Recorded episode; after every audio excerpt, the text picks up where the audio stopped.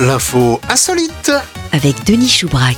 Bonjour, aujourd'hui de quoi voir rouge sans le bout, un vol dangereux de grenouilles et un manque fatal d'accent. En tête les créations en allumettes de François Pignon dans le dîner de con, mais la mésaventure que nous raconte midilibre.fr est peut-être encore plus cruelle pour son disciple, Richard Plot, installé en Charente-Maritime, et qui a consacré 8 ans de sa vie à construire la plus haute tour Eiffel en allumettes. Un édifice de 7 mètres et 19 cm, finalement refusé par le Guinness Book des records. En effet, le règlement de l'institution britannique précise que les allumettes utilisées doivent provenir du commerce et que l'extrémité souffrée, le bout rouge, soit grattée et non coupée. Malheureusement, notre bâtisseur avait acheté ces 706 900 allumettes directement en usine avant que le capuchon inflammable ne soit ajouté. C'est effectivement bien précisé dans le cahier des charges du Guinness Book, mais le prétendant au titre ne l'a consulté que peu avant de remplir le dossier, alors que l'édifice était déjà presque terminé. Du coup, le record officiel de la plus haute tour Eiffel en allumettes est toujours détenu par un Libanais avec 6 mètres 53 cm. Lui a donc bien saisi sa chance au grattage. Direction la Colombie maintenant avec actu.orange.fr et une brésilienne qui n'était pas, espérons-le, à la recherche du prince charmant parmi les 130 grenouilles qu'elle transportait dans sa valise. C'est la police de l'aéroport de Bogota qui l'a interpellée et qui a retrouvé les batraciens alors que la brésilienne se dirigeait vers Sao Paulo.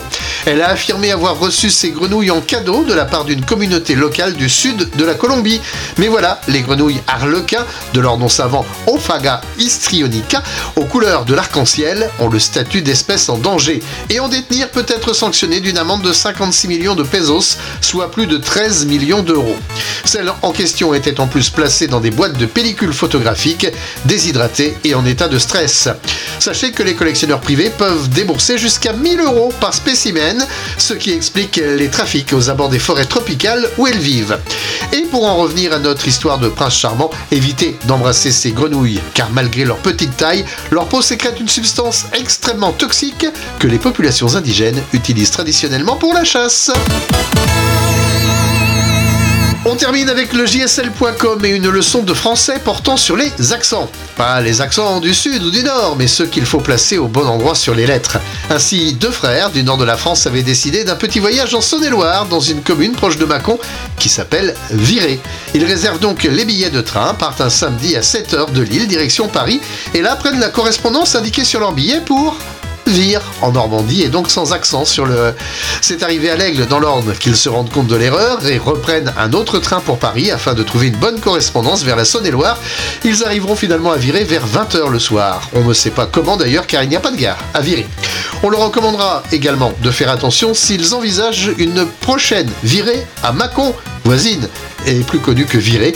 S'ils en oublient néanmoins l'accent circonflexe sur le A, ils pourraient se retrouver alors dans la ville de Mâcon, mais dans l'état de Géorgie, aux États-Unis.